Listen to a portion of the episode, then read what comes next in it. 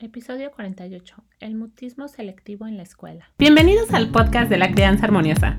Soy Aida Martel, mamá de dos pequeños y psicóloga infantil del desarrollo.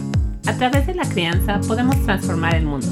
Acompáñame para iniciar esta transformación en nosotros mismos y disfrutar al máximo a nuestros pequeños. Hola, ¿cómo estás? Espero que estés muy bien. Hoy vamos a hablar sobre el mutismo selectivo en la escuela. Quiero hacer este episodio especialmente para los maestros y educadores.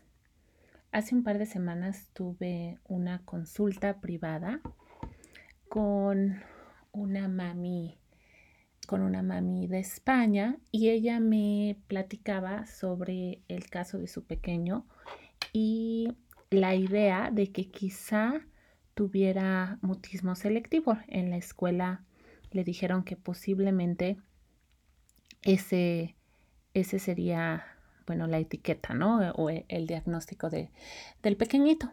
Entonces esta mami fue con un pediatra neurólogo em, que, bueno, al, al ver al pequeño, bueno, no hay ningún problema de tipo funcional, de tipo orgánico, entonces él le dijo que que buscara la asesoría de, un psicólogo infantil para, para valoración. Estamos hablando de un pequeño chiquito de 4 o 5 años. No recuerdo exactamente la edad, pero un pequeño antes de la primaria. Quiero platicarles sobre qué es el mutismo selectivo, por qué sucede y como este episodio va a ser especial para los maestros, porque Generalmente este mutismo selectivo pasa en situaciones en las que los pequeños o adolescentes o niños se sienten muy ansiosos. Es, es una situación que les causa mucho estrés. Y entonces, bueno, este tipo de situaciones tienden a darse mucho en la escuela. En la escuela, en situaciones donde a lo mejor estamos en un grupo y le pedimos a cierto alumno que pase al frente, que exponga, que presente. Y entonces son niños que literalmente se quedan sin habla, no pueden comunicarse con, con los cuidadores, con los educadores, con los maestros. Es literalmente como si se hubieran quedado sin, sin la habilidad de hablar. ¿Por qué pasa esto? ¿Qué es el mutismo selectivo? ¿Y qué pueden hacer los maestros educadores para ayudar si alguno de sus pequeños, independientemente si se hace un diagnóstico formal, todas estas etiquetas o, diagnósticos son parte de, del manual DSM4, em, que, bueno, se utiliza en psiquiatría y también los psicólogos lo utilizamos para, para hacer diagnósticos. Y dentro de la de la diferente sintomatología que observamos en el mutismo selectivo. De entrada, el mutismo selectivo es un trastorno de ansiedad que se da porque existe muchísimo estrés en los pequeños, entran en un estado de shock y su cerebro literal es como eh, en esta, eh, cuando yo les platico en, en mis podcasts que cuando el cerebro está estresado, la amígdala se activa, ¿no? Y nuestro cerebro queremos huir, correr o nos congelamos, bueno, en estas tres respuestas que nuestro cerebro puede, puede tener cuando estamos estresados, la respuesta inmediata es el congelarnos. Y entonces no sale la voz y pareciera que, como decimos aquí en México, el ratón nos, nos comió la lengua. Quizás sea un dicho que ocupen en otros países, no estoy segura. Entonces, cuando esto pasa, esto puede pasar en adolescentes, puede pasar en edades eh, de primaria, eh, elemental, puede pasar con chiquititos, ¿no? Con, con niños de 2, 3, 4 años. Y en general, obviamente, entre más pequeños estén los niños, más susceptibles son, porque estas situaciones pueden ser muy estresantes para ellos. Y quizá, como en el caso de este pequeñín, ni siquiera tenga que haber una situación muy estresante. Puede ser que cuando el pequeño está jugando con otros niños, está conversando, todo parece normal, se acerca a la maestra, le hace una pregunta y el niño no contesta. Y obviamente sabemos que el niño tiene la habilidad de comunicarse y que lo hace perfectamente bien con papás y con familiares cercanos. Entonces, ¿qué pasa? ¿Por qué se da esta, este, esta ansiedad y, y este mutismo selectivo ante situaciones que son muy estresantes? Bueno, para hablar de la ansiedad y para normalizar un poco el tema de la ansiedad, quiero decirles que en esta sociedad se ve la ansiedad como algo muy malo, ¿no? O sea, queremos que nuestros niños sean sociables, que tengan muchos amigos, que en el primer de día de su escuela sea espectacular, que no haya lágrimas. La realidad es que la ansiedad en, en la separación y en situaciones que nos estresan es una reacción súper natural y esperada de todos los seres humanos. ¿Qué podemos hacer para minimizar esta ansiedad en los pequeñines? Y que este mutismo selectivo se vaya reduciendo. Todo el trabajo que hacemos es a través del vínculo. Si ustedes se dan cuenta, hay un, hay un punto común que yo uso en, en, la metodología de crianza armoniosa, que es el apego seguro. Esa conexión que desarrollamos con nuestros hijos, en este caso con nuestros alumnos, para poder vincularnos con ellos. ¿Por qué los chiquitines, alguien que tiene mutismo selectivo no lo va a tener con mamá o papá? Porque hay un vínculo, hay una conexión y esa conexión es muy cercana.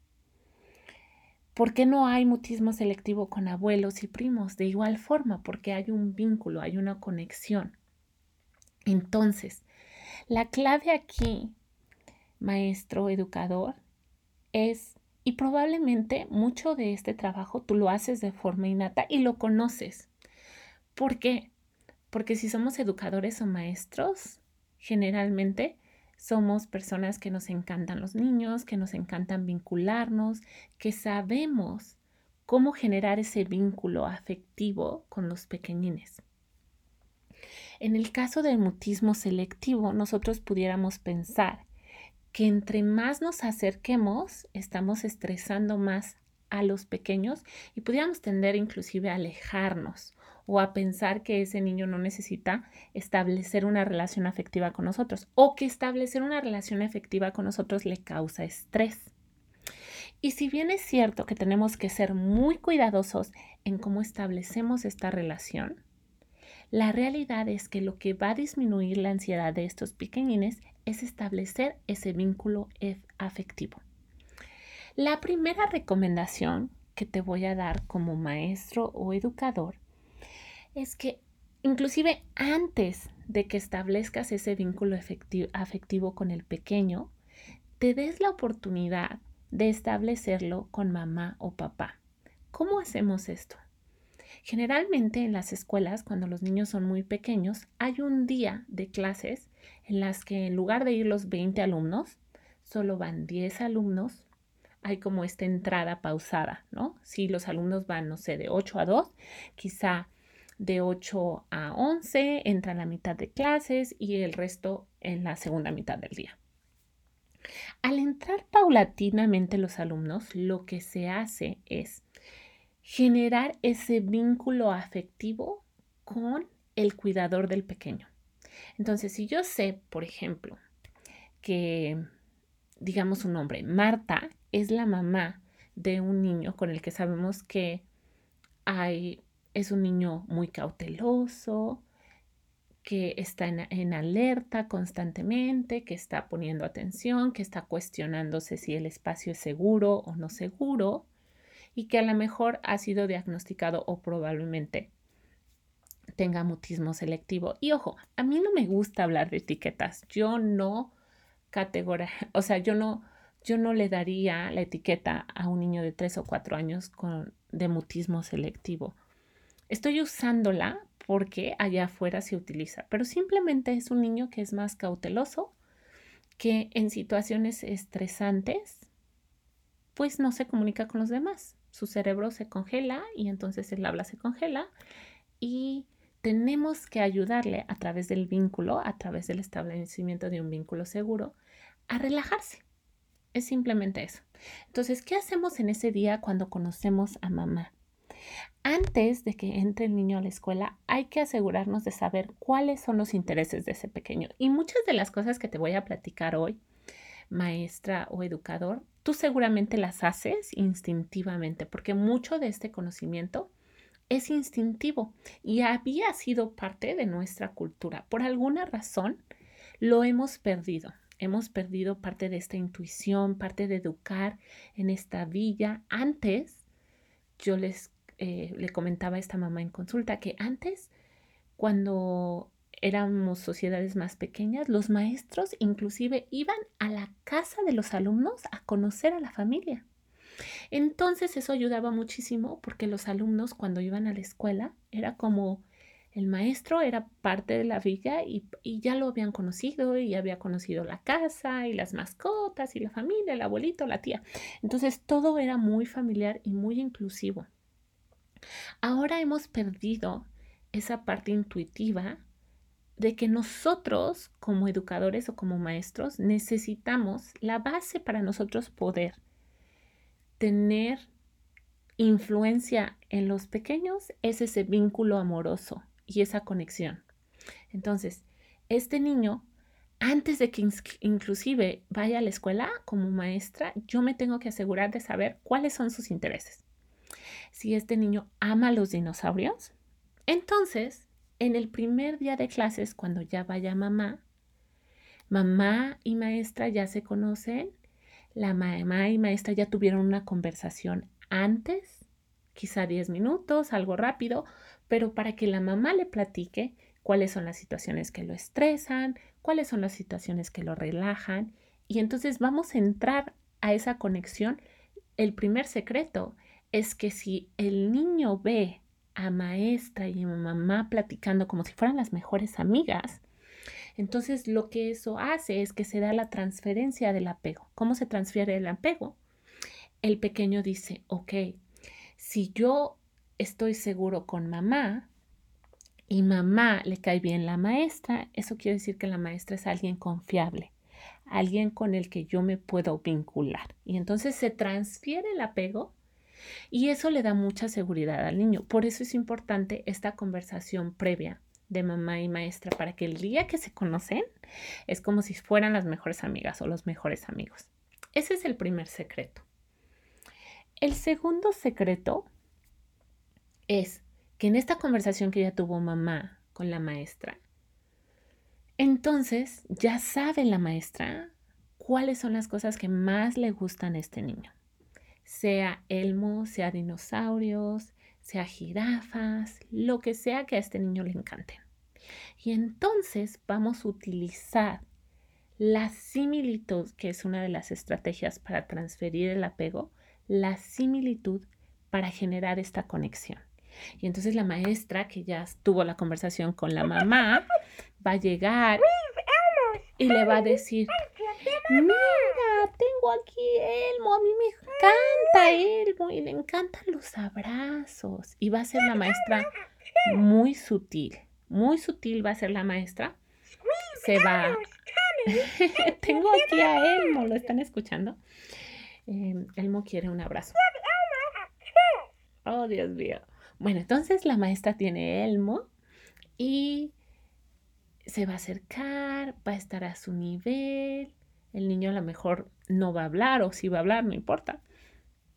Y le va a decir, mira, a mí me gusta mucho Elmo. ¿A ti te gusta Elmo? Aquí viene el tercer secreto, maestro.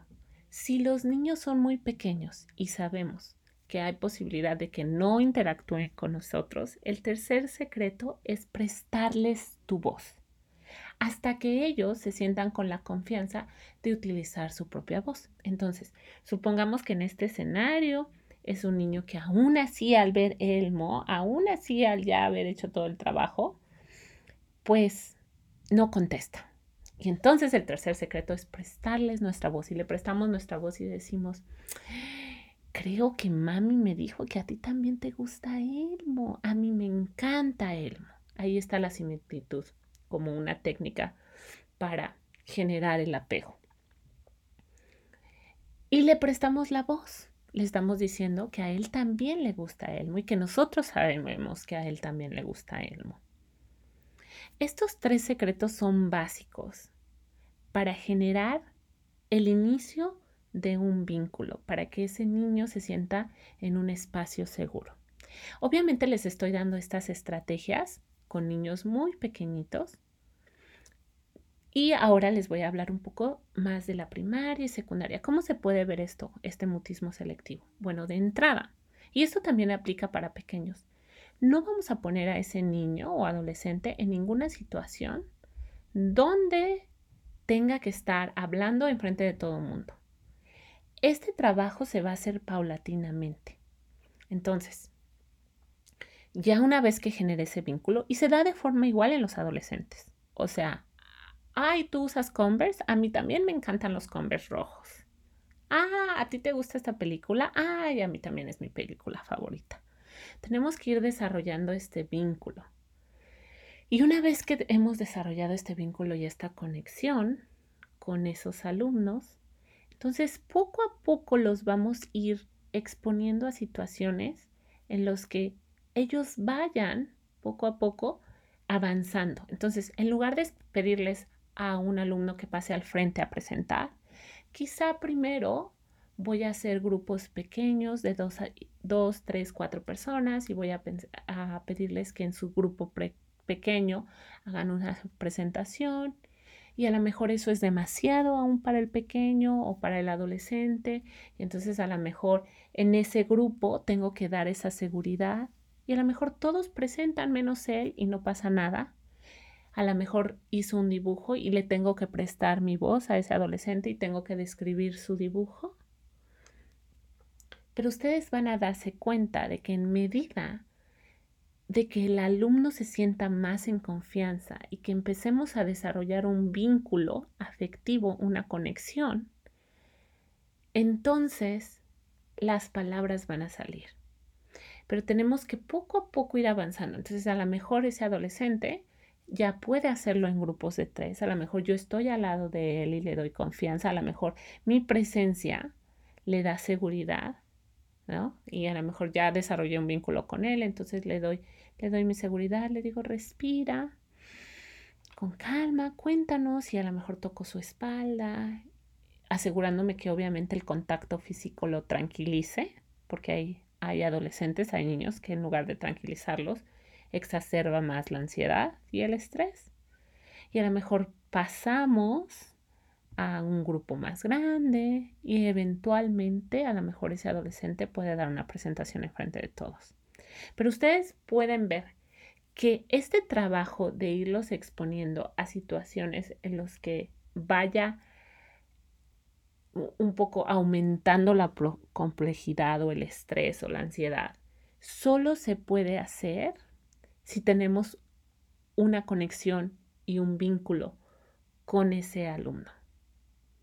Entonces, nuestra principal tarea es encargarnos y asegurarnos de construir ese vínculo. la manera más fácil de hacerlo es a través de la similitud Tú tienes una pluma roja. Ah, mira, yo también tengo una pluma roja. Nos gusta la misma pluma roja. Qué casualidad. Nos gusta el mismo artista.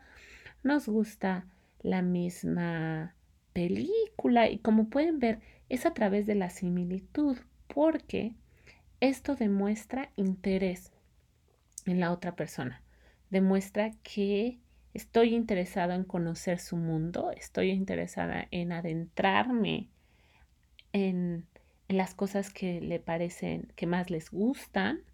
Y entonces este interés es abrir la, la puerta, la invitación a existir, la invitación a formar una relación con el otro. Esto funciona muy bien también con niños con necesidades especiales, con niños con problemas de agresión, porque cuando el niño se siente, a pesar de toda su conducta, a pesar de todos sus problemas, a pesar de todos los retos, cuando el niño, a pesar de todo eso, a pesar de que quizá en, con muchos otros maestros era el niño problemático, el niño que no hacía la tarea, A pesar de todo eso, cuando llega con este nuevo maestro que está interesado en él, que quiere conocer su mundo, que quiere conocer sus intereses, que está dispuesto a darse la oportunidad de generar un vínculo, de quererlo, de generar una conexión, entonces esta invitación a existir a ser parte de una relación va a ser automáticamente que este alumno se comporte de forma totalmente distinta. Y esto me hace mucho pensar en mi mami. Mami, este episodio te lo dedico y me voy a asegurar de que lo escuches. Yo recuerdo, mi, mi mami eh, fue maestra durante más de 30 años en, en, bueno, en kinder, dio clases en escolar inclusive, y después en primaria. Y yo recuerdo que siempre tenía alumnos que con otros maestros nunca eran el peor alumno, el que nunca hacía nada bien, el que era agresivo, el que le pegaba a los demás, el que era conflictivo.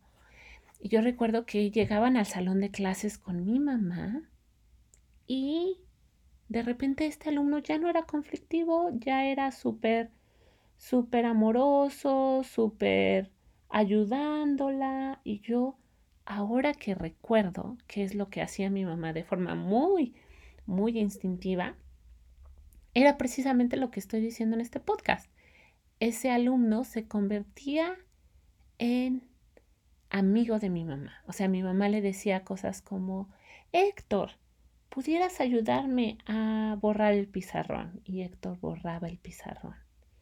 Y entonces Héctor hacía la tarea y a lo mejor la hacía muy mal y, y a lo mejor estaba mal hecha, pero entonces cuando se le enseñaba a mi mamá, mi mamá decía, Héctor, vas muy bien, Héctor. Y a lo mejor le daba alguna retroalimentación, mira, aquí pudieras ponerle esto, pero siempre cuidando el vínculo, siempre generando esta conexión.